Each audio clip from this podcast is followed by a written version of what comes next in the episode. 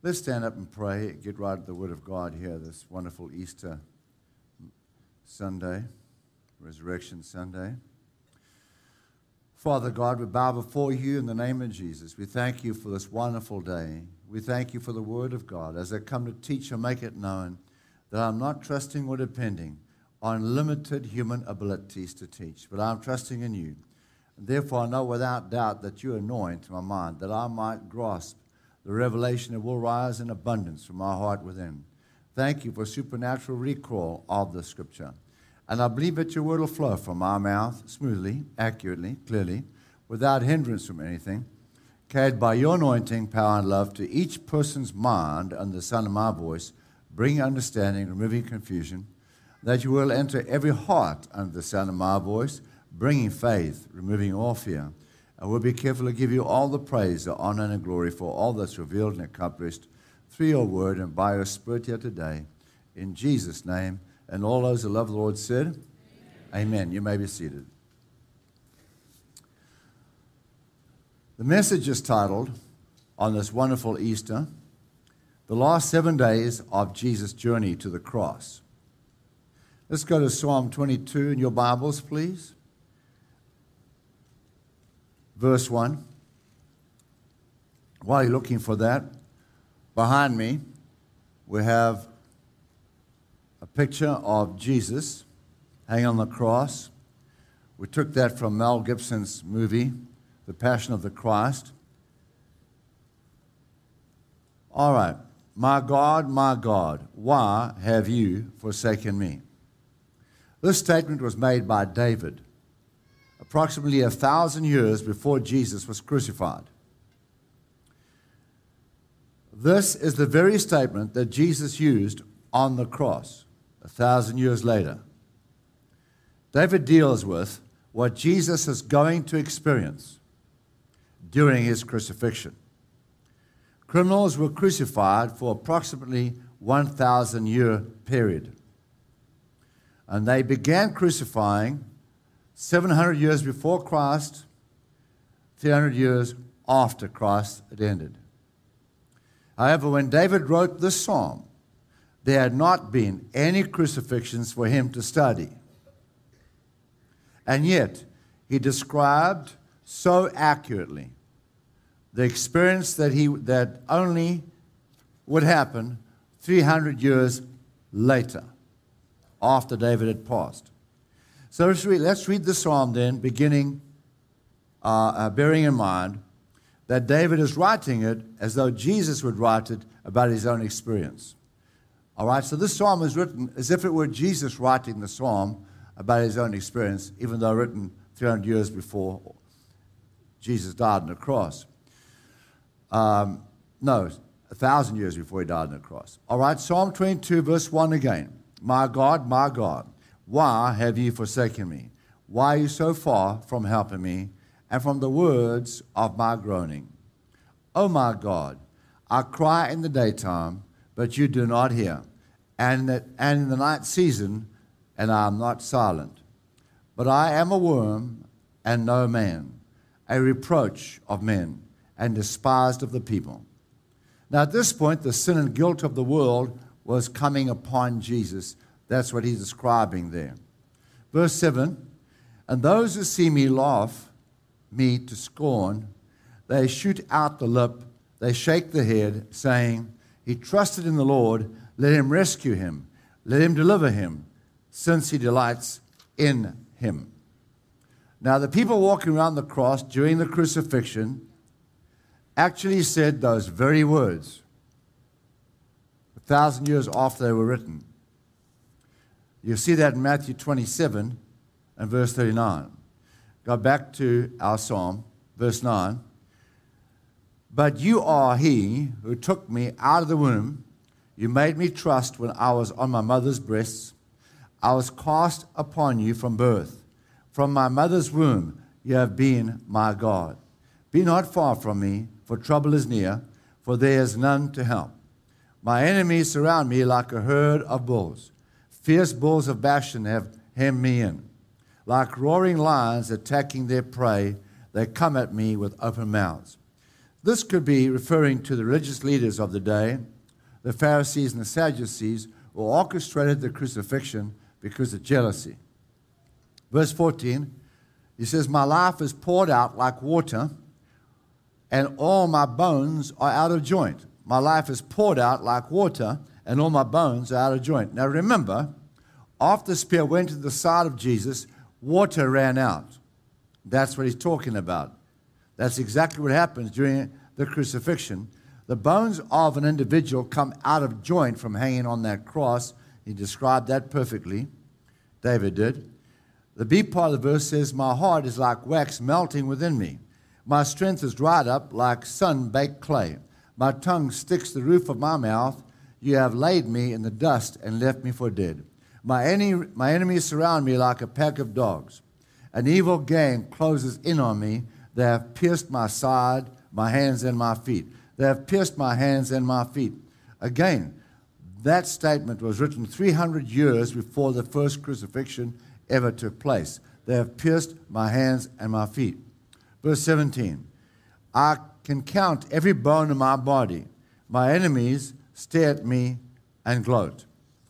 When he says, I can count every bone in my body, that is saying that none of his bones were broken or will be broken, and that all of his bones will, uh, and all of his blood will drain from his body.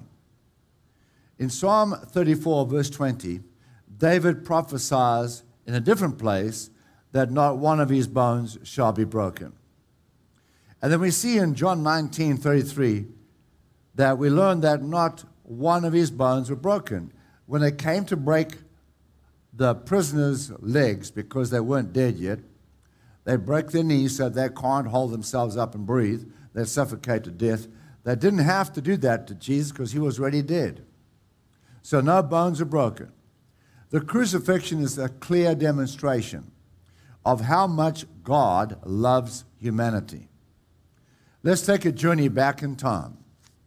On the screen now, you have a picture of the old city of Jerusalem.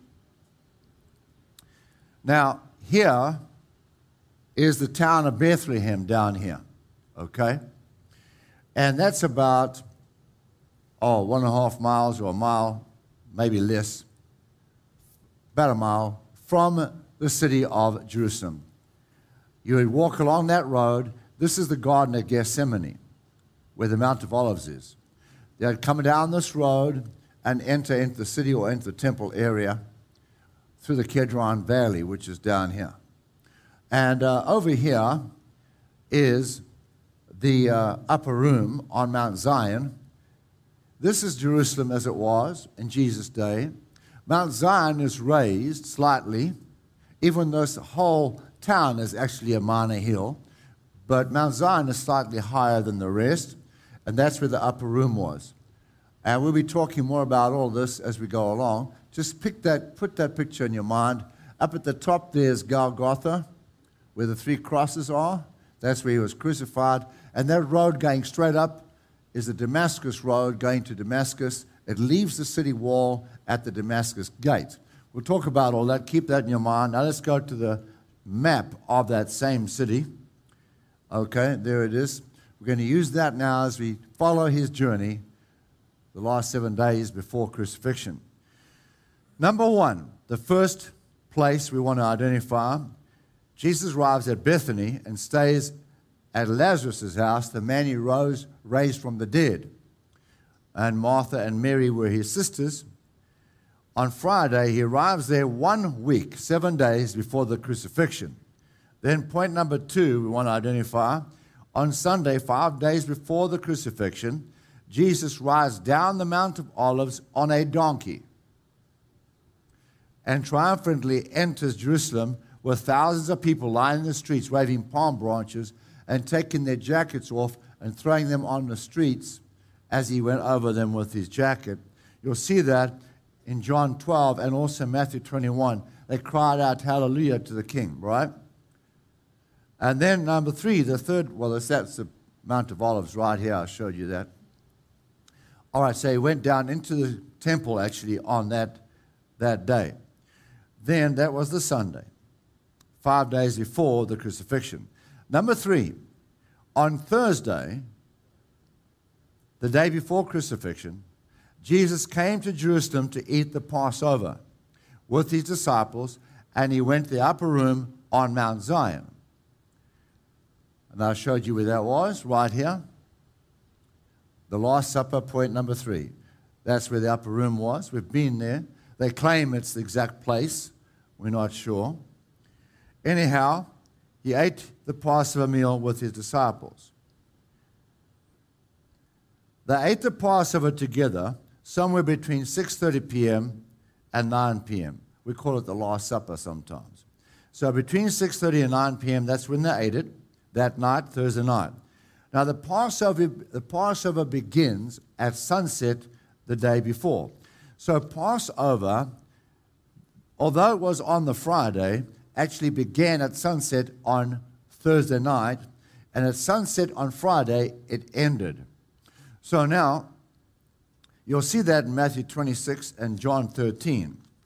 Point number four after eating the Passover meal at approximately 9 p.m., Jesus and his disciples left the upper room and went to the Garden of Gethsemane on the Mount of Olives to pray. You can see that in John 18. All right, the Garden of Gethsemane. So he left there, went all the way up here, walking, walking. Think about how much walking Jesus did, and he never slept that night either. Now, that's on the east side of Jerusalem, on the other side, of the Kidron Valley. It would take them approximately two hours to walk from the upper room to Mount Zion, from Mount Zion, the upper room, to the Garden of Gethsemane. And they began to pray, and his disciples fall asleep. This is now a few hours before his crucifixion. Jesus must have prayed from 11 p.m. that night, Thursday, until 3 a.m. on Friday morning. Approximately 3 a.m. on Friday morning, Judas Iscariot arrives with the soldiers given to him by the high priest. Now we know Judas is one of the 12 disciples who betrayed Jesus, right? Sold him for 30 pieces of silver. All right, so point number five Judas Iscariot and the soldiers arrest Jesus and take him from the Garden of Gethsemane to Annas' house, the former high priest. You'll see that in John 18. So Annas' house is right over here. So he walks from the Garden of Gethsemane another two hours back to Annas' house as a prisoner. At four o'clock in the morning, only half the members of the Sanhedrin were present when they tried Jesus. Because of this, the trial was illegal. The Sanhedrin consisted of Pharisees and Sadducees, the religious leaders, the religious lawyers, and uh, they made up this body called the Sanhedrin. And there's supposed to be a full council, but there wasn't. And so the trial is actually illegal. They said he was guilty of blasphemy because he acknowledged that he was the Son of God. Number six, the sixth point we want to show you is they take him to Caiaphas, who was the current high priest at the time. You can also see that in John 18. So from Annas' house, the used to be high priest, to Caiaphas, the current high priest, and he tries Jesus as well. Okay? Then, point number seven since the Jews had no authority to crucify Jesus, they took him to Pilate and asked him to crucify Jesus, who was the Roman governor of the area. They took him there at 6 a.m. on Friday morning. Number seven. That's right up at the top here. That's Pilate's fortress right up here. They took him to Pilate on Friday morning, arriving at 6 a.m. That's the 3rd of April, the year 33. After thoroughly examining Jesus, Pilate could find no fault in him, according to Luke chapter 23, could find no fault in him and wanted to release Jesus.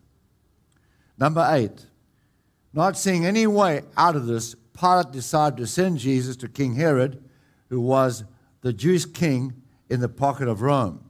King Herod, one of the most wicked kings that ever lived, who cut off the head of John the Baptist, could find nothing wrong with Jesus either. either. You'll see that in Luke 23. So this is where King Herod stayed, right over here. He walked from there down here. That's another 45 minute walk. All right, then, because the religious leaders were losing popularity, they said to Pilate, The people say Jesus is, because they went back to Pilate, number nine. Now he's at Pilate, number nine. Send him back there.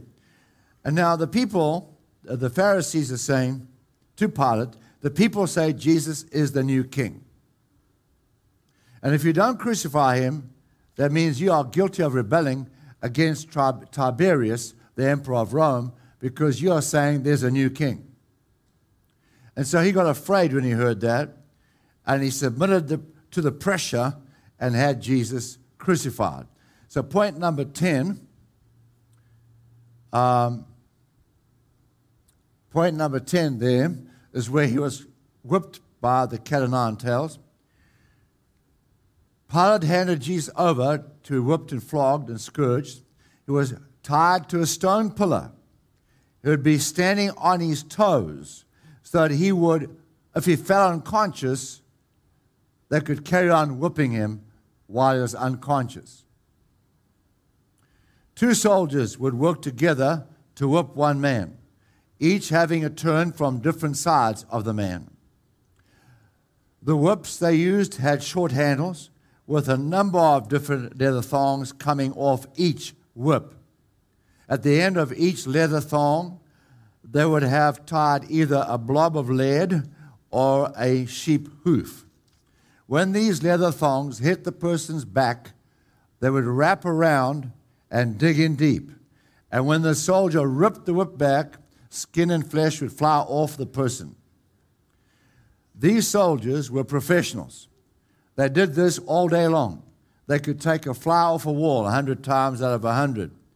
They, they received 39 lashes, and however, there might have been as many as seven of, of these thongs tied to each lash, um, a piece of leather which means the person could have received 273 pieces of leather strike his body when they hit 39 times. 273 pieces of leather with bones uh, and lead attached to it hit his body during those 39 lashes. Now, without receiving medical attention immediately, a person would most probably die in a few hours without being treated after that lashing. It was remarkable, therefore, that Jesus was able to stand on his feet, never mind carry a cross. And they mocked Jesus by putting a purple robe on him. And they said, You want to be king? Now here is your kingdom. They said, A king needs a crown. So they found him a crown of thorns. These thorns grew in Israel, and I've personally seen them with my own eyes. The name of these thorns is Zizi Fuz. They are approximately one inch long and they grow on a long vine and they are sharper than a razor and stronger than steel. They penetrate deep into the skull bone without any difficulty. We have all had a small thorn or splinter in our finger at one time or another, and we know how uncomfortable that is. So we can imagine what he was going through with that around his head. Now, these thorns were poisonous, and so in a few moments his head would begin to swell. And imagine what would happen when the vine was wrapped around his head, and now his head begins to swell even bigger. With all, with, the, with his hands tied behind his back, they blindfolded Jesus. And uh, these soldiers, these huge, strong soldiers, punched him while he was blindfolded in the face full on. And you can just imagine what that did to the, to the man. Then they took the blindfold off and pulled his beard off of his face with their hands. They must have ripped the skin off, the flesh off of his face, and then they spat on that naked face. Now let's picture the scene. There stands a person resembling something looking like a man, resembling something looking like a man. Skin and flesh off of his face, a giant head with thorns wrapped around it, his eyes swollen closed, his face smashed to pulp, skin and flesh missing from his face where the, where the beard was removed, blood everywhere, and yet not one word of complaint. Not one word of complaint. Like a lamb led to the slaughter, he opened not his mouth. He knew this was the punishment that you should have received, that I should have received. So he was taking it on our behalf, taking it in our place for us, so we didn't have to take the punishment of our own sins. The cross was not a smooth piece of planed wood, it was a rough, unfinished, splintered wood. Now remember, his skin and flesh had already been removed from his back. Now his splintered cross was on that bleeding back. John 19, verse 17. Carrying the cross by himself, Jesus went to the place called the skull hill, in Hebrew, Golgotha, carrying the cross by himself. Then he obviously fell and could not get up. Because remember, he had not slept the whole night. He prayed through. He had been walking everywhere. He had not slept, been beaten and lashed. Now he's carrying the cross. So he fell, exhausted, could not get up. Mark 15 21. A man named Simon, who was from Cyrene, was coming in from the country just then, and they forced him to carry the cross of Jesus. Now remember, we read in the Psalms where Jesus said, I can see my bones. He could probably see his ribs on both sides of his body. The flesh was gone. They made him walk in that condition, a dead man walking. Obviously, he could not see where he was going. His eyes were closed. Neither did he have any strength to walk. Number 11. So, from uh, from Pilate's judgment hall they took him to the gate of Damascus. That's number 11. That road goes out of the Damascus gate and heads north to Damascus. From Pilate's judgment hall, they went out the Damascus gate, number 12. And they went to Golgotha on Mount Moriah, on the road that leads to Damascus, called the place of the skull where Jesus was crucified, according to John 19, verse 17. Approximately one kilometer or half a mile from the gate to the place where Jesus was crucified, which is actually closer to the road. Yes, right there. Now, two thieves were crucified with him, one on each side. Now, he was crucified on Mount Moriah. Let's talk about that for a moment. Mount Moriah is approximately one and a half miles in length and runs north to south. It runs north to south. That's north where Jesus was crucified, and south is down here. So, about one and a half miles long is that mountain. It's not actually a mountain, it's just a hill, a slight raised area. It's not a mountain as such. They call it Mount Moriah. And uh, You can see that in John 19, 17. King Herod cut a huge slice of Mount Moriah away from the northern side to, he excavated that to build his temple. This mount is, is pure limestone. So he excavated the north side and took the stone and built his temple with it. Now, so the road runs now, the new road runs past the excavation area. So if you go and walk on that road, on the one side, you'll see a cliff where the excavation left a cliff. And this Damascus Road runs right along Mount Moriah, right next to that cliff. Right next to that cliff. And uh, it's not high, it's probably about 20 yards high, that's all, 60 feet. And uh, when he excavated it, by accident, left on the face of the rock was the skull and bones, called Golgotha. It wasn't done on purpose. You can see it clearly. The skull and bones on the face of the rock. Hence the name Golgotha. So, now, number 13, is, uh, let's go back there. Number 13 is the temple, which is built from, from that limestone. Um, remember, hundreds of years, hundreds of years before this crucifixion, God sent Abraham to sacrifice his son Isaac on that very mount. He said, I want you to go to Mount Moriah to sacrifice your son Isaac. And remember that he, he took some wood and he put it down and he tied his son on top of that wood. And he was about to stab him when God stopped him and sent an animal, got caught in the, in the bush, and he said, Offer the sacrifice of the animal instead of your son, because you proved to me that you would do it. Now, why did God say that to Abraham? Why did he have to offer up his, his only son Isaac as a sacrifice? You see, Isaac is a type, a shadow, an example of Jesus. When God created everything, he gave Adam authority over all the work of his hands.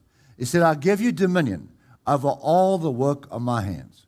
That means I'm putting you in charge. You're going to be the God of all of my creation.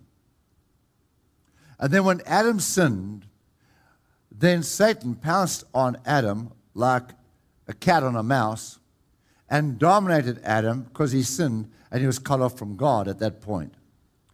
And so Satan, you might say, hijacked all that authority over all God's creation by controlling, dominating mankind.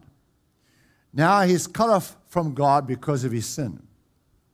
And all of his children were, his tenants were. And um, that's why the Bible tells us in 2 Corinthians chapter 4 and verse 4 that Satan is the God of this world. 2 Corinthians 4 4. Satan is the God of this world.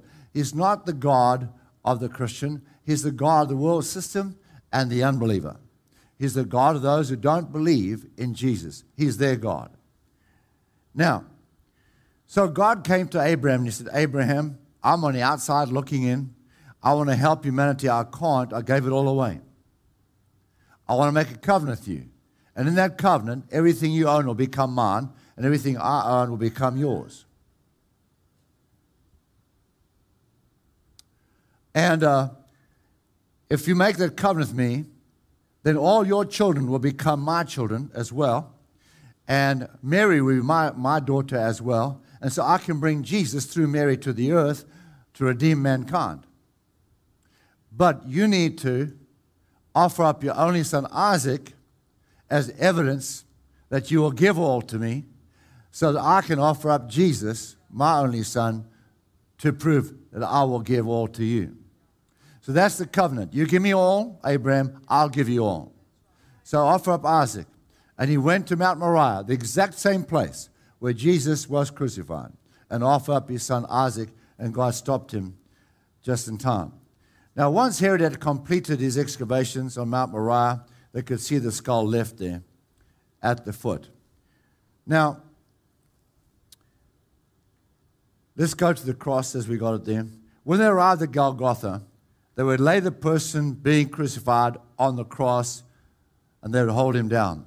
So they were all the thieves and criminals were crucified at the foot of that mount, at the bottom of the cliff on the Damascus Road. So anybody going by could see the crucifixions taking place. So Jesus was crucified along with all those other criminals. They would lie the person down take a large spike, a rusty spike, and place it on the wrist of the person. They'd hold him down, knock it one good hit, it would go through the wrist and onto the wood. Then they'd hit it again and go into the wood. Not through the hand. If they put it through the hand, the palms would split open and the person would fall off the cross. The spike through the wrist would not shatter the bones, but dislocate the bones. One good hit would drive the spike through the wrist, up against the wood, the next hit into the wood itself. Then they'd move to the next arm. they would take the leg of the person being crucified, bend his knee so that his foot was flush with the wood on the cross. They would knock a spark through the foot, one good hit, until it hit the wooden beam. And they'd stop, and then they'd lift up the other leg, and they'd slide it underneath that one, the foot, and then they'd knock it again until it hit the wood the second time, and then they'd keep hitting until the spark went through both feet into the wooden cross. Now, Jesus was therefore pinned to the cross. They lifted that cross up and dropped it in the hole while his body's dangling there by the sparks in his hands and his feet. Now, you can imagine that every demon in hell, including Satan, was watching and listening intently to what was happening. Every angel of heaven listening. It seemed like all of heaven and earth were holding their breath as they watched this crucifixion of the Son of God. Then finally, these words come out of Jesus' mouth. Jesus says, Father, forgive them, for they know not what they are doing. Father, forgive this man who's nailing this, who nailed this spike into my feet. Forgive these people who whipped me and put me on the cross. Forgive Pilate, Father. Forgive them all. Forgive every person that was ever born and going to be born. Forgive them. They do not know what they're doing. Now, how can we begin to understand the love of God for us? His mercy toward us, and how He has forgiven us, and how He wants to spend eternity with us. He went through all that pain because the pain of not having us with Him would have been worse for Him.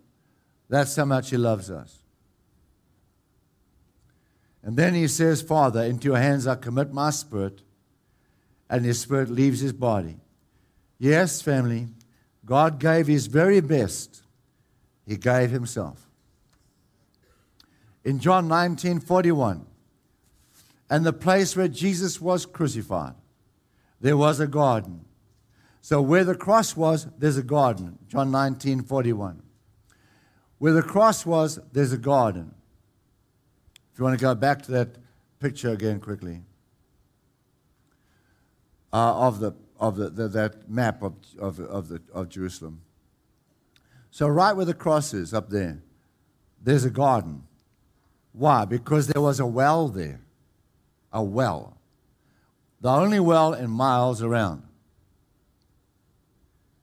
And that well was owned by Joseph of Arimathea. And uh, so from the well, he planted this beautiful garden. And he cut out of the solid rock of Mount Moriah a tomb for himself. He didn't build a tomb with bricks and stones. No, he cut it out of the solid rock. He chiseled away that rock until there was a beautiful tomb inside the Mount Moriah, right there where his garden is, where his well is. And the Bible says, here in verse 41, at the place where Jesus was crucified, there was a garden, and in the garden, a new tomb in which no one had ever laid. Because it was the Jewish day of presentation, and since the tomb was nearby, they laid Jesus there. Now, there are two tombs in Jerusalem. The one is the right place, the other one is a man made tomb. This one is not bricks like the man made one, and it's not close to where Jesus was crucified. We've taken several tours to Israel and sat and had Bible studies in that beautiful garden right next to the tomb, and I pointed to the skull on the rock face, a hundred yards away. And I said, You see, that's where Jesus was crucified, exactly as the Bible says. At the place where he is crucified, there is a garden. We're sitting in it. And there is a tomb. Here it is. So this is the right tomb. Now, on the third day, Jesus rose from the dead. And because he lives forevermore, we live forevermore. Thank you, Jesus.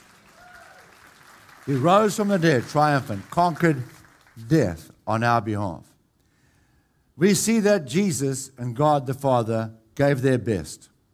He gave their all. They gave their all. Nothing more to give. And that was the price of your and my salvation. Jesus is the healer. He's still a healer today. He healed those people and healed many, many more. Let's have Luke 4:40 up on the screens. Bible says, when the sun was setting, all those who had any that were sick with various diseases brought them to Jesus, and he laid his hands on every one of them and healed them. He laid his hands on every one of them and healed them. There wasn't one person that Jesus turned away when they came to him for healing. Not one. I'd like to ask you how many of those people that Jesus ministered to were perfect and deserved to be healed? And he healed thousands. How many were perfect? How many deserved to be healed? Not one. Not one qualified. But he healed everybody. He never said to anybody, You don't deserve to be healed. Now let's have a look at Matthew 4 23. Jesus went throughout Galilee, teaching in their synagogues, proclaiming the good news of the kingdom, and healing every disease and sickness among the people. The next verse says, News about Jesus spread all over Syria, and people brought to him all who were ill with various diseases, those suffering severe pain, the demon possessed, those having seizures, and the paralyzed, and he healed them. Isn't that amazing? And the paralyzed, and he healed them. God is so good, isn't he? Now, of course, there's tons of scriptures like that in the Bible. Now, all of you here today, is there anybody here that has sugar diabetes? If you want to come down here now and minister to you, we believe God will heal you right now. Come on down quickly. Anybody has sugar diabetes? Come and stand right over here. Stand right there. Stand over there. Over there. Or stand over there. Diabetes. Not here. Over there or over there.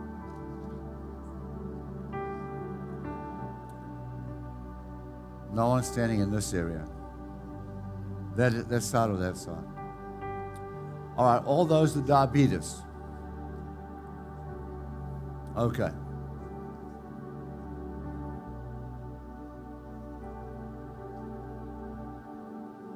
I'm only praying for those who have diabetes right now. Okay. Now, what I'd like you to do is understand that we minister healing by the authority of Jesus Christ. When we use that name, Jesus said, Whatever you command in my name, I'll do it. John 14, verse 13. Whatever you command in my name, I will do it. So we do it by the authority of Christ and the power of the Holy Spirit. Amen? So I can't heal anybody. I want to make it clear that Jesus is the healer. So when I command in the name of Jesus for you to be healed, the power of God will come upon you. And I've got those people standing behind you because you'll probably fall over when the Spirit of God comes upon you, it's difficult for the body to stand up because the power of God is so strong, and the physical body just gives way. You'll see that in John chapter 18 when the soldiers came to take Jesus prisoner in the Garden of Gethsemane.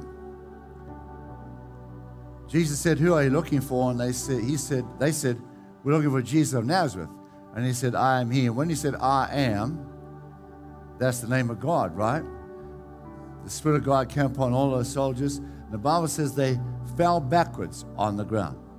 They didn't lie down, they all fell over. They're supposed to take him prisoner, but they fell over because of the presence of Jesus on them. Now, that same presence is here because Jesus said, Where two or three are gathered together in my name, there I am in the midst of them. And we'll gather together on this wonderful Easter Resurrections Sunday morning in the name of Jesus. So he is here in our presence. Is that right? Okay. So I'd like you to say this. All of you, close your eyes in the front here and say this. Today, when I am prayed for, the Spirit of the Lord will come upon me. That anointing, that heat of God's presence. And it will cure me, and I will receive my healing that Jesus purchased for me. I'll receive it today. It's mine, belongs to me. I'll receive it from Jesus right now. Thank you, Jesus. All right, so you'll feel that power come on you. Sometimes it feels like warm oil. Sometimes it feels like a warm heat flowing through your body. Sometimes it feels like mild electricity flowing through your body, but you'll feel it. All right, right now. You ready? Lady here, look at me. The Spirit of the Lord is upon you right now, healing you. There it is. The name of Jesus. Receive. Praise God. Lady, look at me. The Spirit of the Lord is upon you, healing you right now. There it is, in the name of Jesus. Praise God. Thank you, Jesus. Is the Lord good? Don't hold hands, please. I want the anointing to stay in you, so you'll be fine. Don't hold hands. Nothing to be afraid of. Look at me, dear brother. The Spirit of the Lord is upon you, healing you right now. In the name of Jesus. There it is.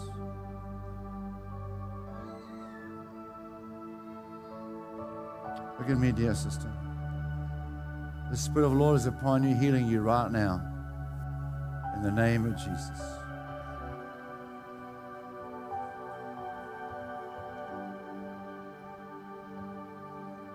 Praise God. Praise God. Come with me, baby.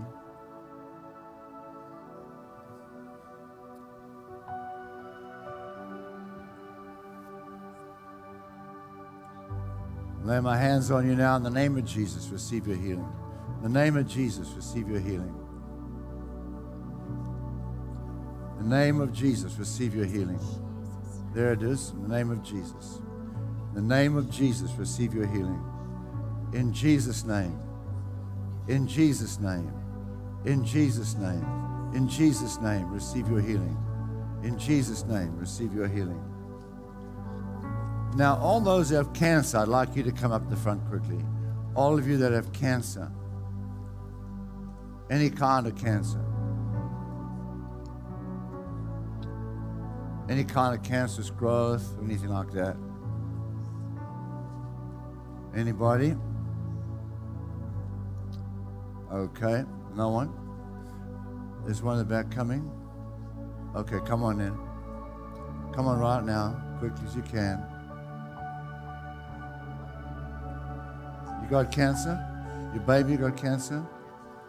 Stand here. You got cancer?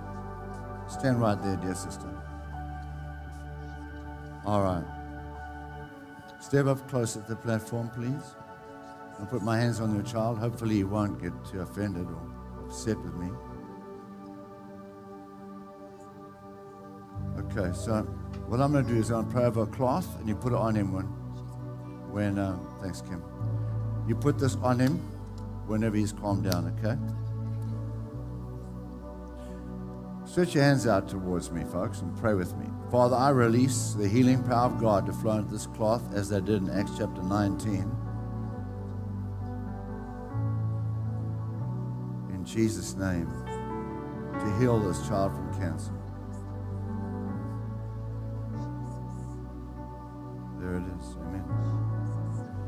Where's the cancer? In, brain, but In your brain. yes. Okay, you saw that lady get healed? Uh, I've got It's- quite a few videos of people being healed from cancer. Yeah, I actually just came for Easter service. Okay. so Right, you I ready to didn't receive your healing? happen. Yes. You ready to receive it? Yes. Okay, look at me. I command by the authority of Christ and the power of the Holy Ghost that cancer to shrivel up in your head and die. Go from you in the name of Jesus. Look at me. Say, Praise God. I receive that in Jesus' name. Okay, anybody here that's got serious back problems? You got serious back problems? Come on up quickly, please. Got pain in your back? Can I have a chair, please? You got pain in your back?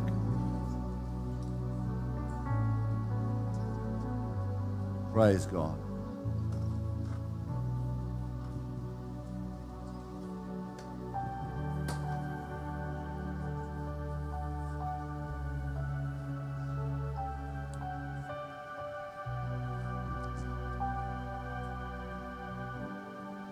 What happened to you? Old athletic injuries. Come on, sit down over here. What's your name, son? Steve, come sit down here, Steve. Yeah. Steve, could you sit square in that chair, please? Make the chair straight, somebody. It's not straight. Okay. Would you kindly give me your two legs, please, both of them? So the all injury. Can you put your legs together? Turn the toes out. Toes out, yeah. Okay, your legs are the same length. Put your knees straight. Okay, maybe little different. About a quarter inch. Can you see that? All right, when you say thank you, Jesus, your short leg will grow out. Say thank you, Jesus. Okay, now you're going to feel that warm heat go up your back, Steve. There it goes. Getting hot right now. Getting hotter.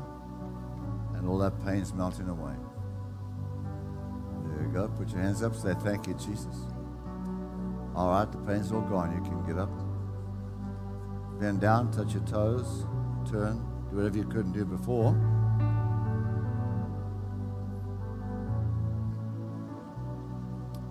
Tell us what happened. just feels amazing. I, I woke up this morning and deep pain in my lumbar. And now it's Feels- gone. It feels better. Yeah. Okay. Oh, yeah. All right.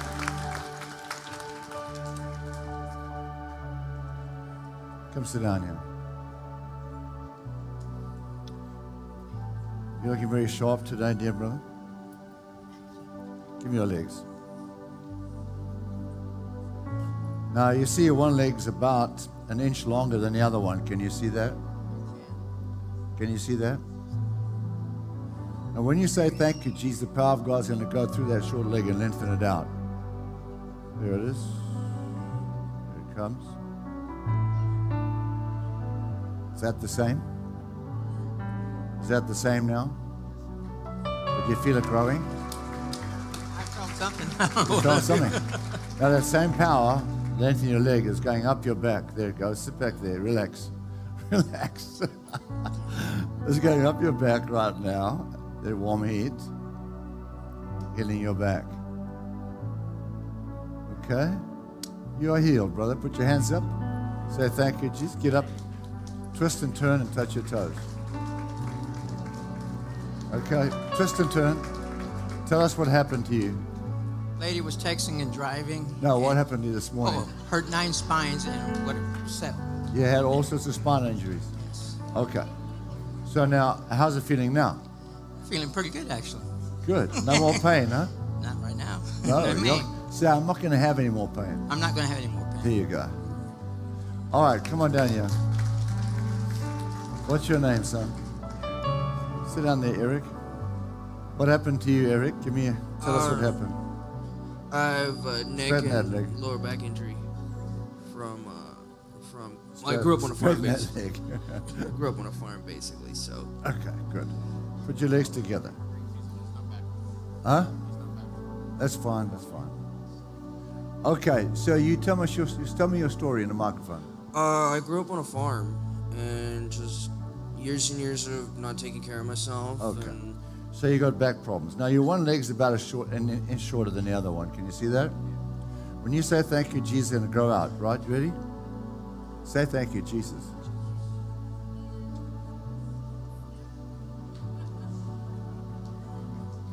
Is that the same now? So I'm pushing both legs, right? I'm pushing you almost over. Do you see that happen? Do you just believe what happened to you? Yes, sir, Okay. The same power is going up your back, healing you right now. There it is. Getting hot. Feel that? That heat, huh? Now you're healed. Put your hands up in the air and say, Thank you, Jesus. All right, now get up and test yourself out. You'll find you're fine. Everything is good.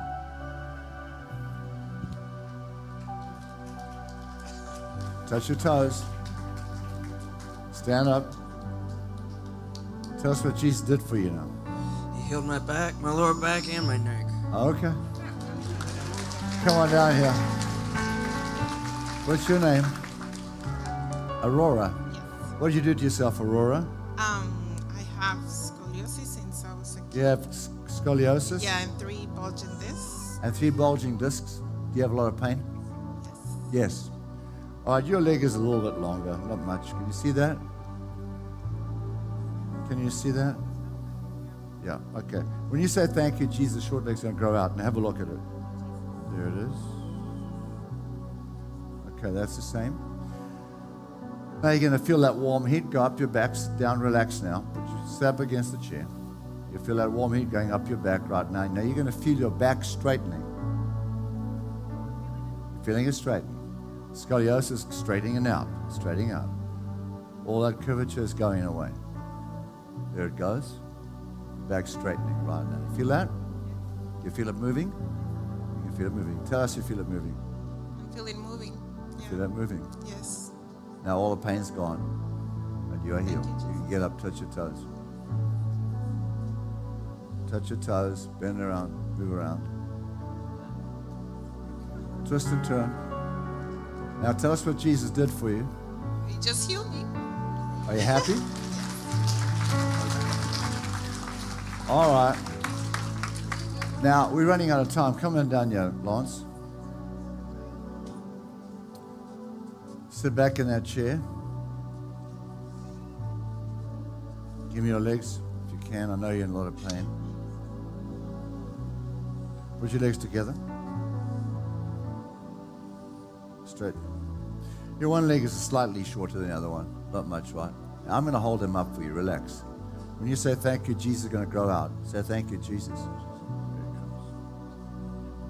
That's the same. Right? Legs down. Now, Lawrence, you're going to feel that warm heat go up your back. There it goes. Getting hotter. Praise God. All the way right up into your neck and down your shoulders. It's getting hot down your arms. That heat's flowing everywhere.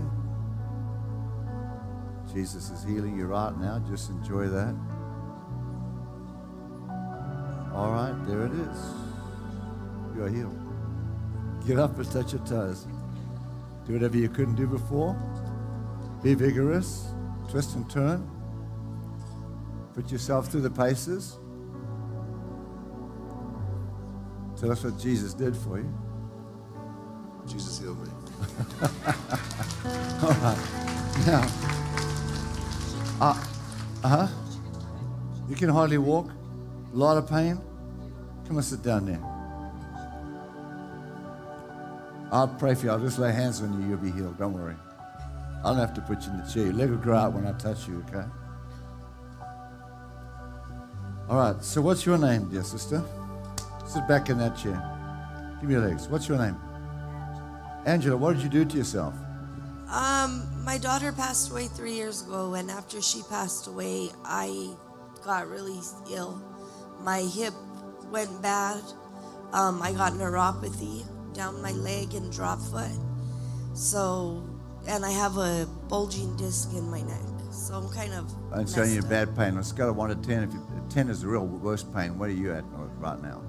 About a six. Okay. Turn your feet out, your toes out. No, no. Put your legs together. Just turn it to you. Okay. Okay, so your one leg is slightly shorter.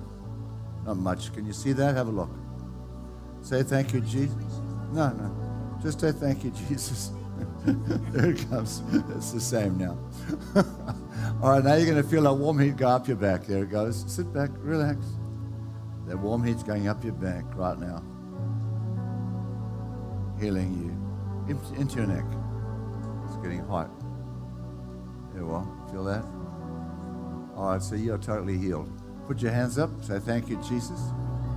Now get up and test yourself. Be vigorous. Come on, you're healed. Get up there. Move around. What happened to you? Move around.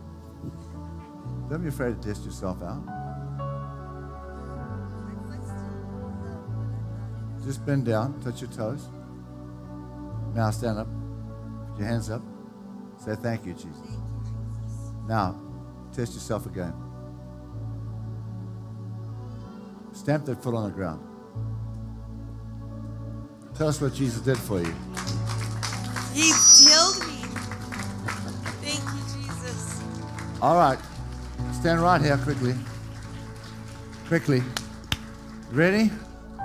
Ready to receive? In the name of Jesus. In the name of Jesus. Ready to receive? In the name of Jesus. Pain's going from your body right now. There it goes. You are healed. In the name of Jesus. Pain's all gone. In the name of Jesus. Pain's all gone. In the name of Jesus. The pain is all gone. Go and rejoice. Right, all of you that want healing in your body, stand where you are right now. I don't have to touch you. Whatever healing you need in your body, stand right there. I'm going to pray from here. God's going to touch you and heal you right there at your seat. Are you ready? Lift your hands up. Lift your hands up. Now say, I receive the healing power of God to fall on me and heal me right now in the name of Jesus. There it is. There it is. Power God's flowing through your body right now. All pain's going, all discomfort is going. Say thank you, Jesus. There it is. Praise God. All right. It's done. Now test yourself out. Don't sit down. Don't sit down. Don't sit down. Test yourself out. Be vigorous with yourself. Do whatever you couldn't do before. Don't sit down. Now, if you notice a difference in your body, I want you to do this. With both hands, give God the glory. If you notice the difference in your body, give God the glory now. Wave at me. All right. God bless you all. Hallelujah.